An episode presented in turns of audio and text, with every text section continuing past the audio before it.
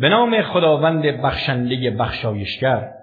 آن زمان که آسمان کرات آسمانی از هم شکافته شود و آن زمان که ستارگان پراکنده شوند و فرو ریزند و آن زمان که دریاها به هم پیوسته شود و آن زمان که قبرها زیر رو گردد و مردگان خارج شوند. در آن زمان هر کس می‌داند آنچه را از پیش فرستاده و آنچه را برای بعد گذاشته است. ای انسان چه چیز تو را در برابر پروردگار کریمت مغرور ساخته است؟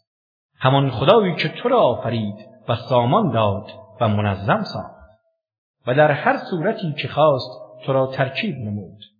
آری آن گونه که شما میپندارید نیست بلکه شما روز جزا را منکرید و بیشک نگاهبانانی بر شما گمارده شده. بالا مقام و نویسنده اعمال نیک و بد شما که می‌دانند شما چه می‌کنید. به یقین نیکان در نعمتی فراوانند و بدکاران در دوزخند. روز جزا وارد آن می‌شوند و میسوزند و آنان هرگز از آن قایب و دور نیستند. تو چه میدانی روز جزا چیست؟ باز چه میدانی روز جزا چیست؟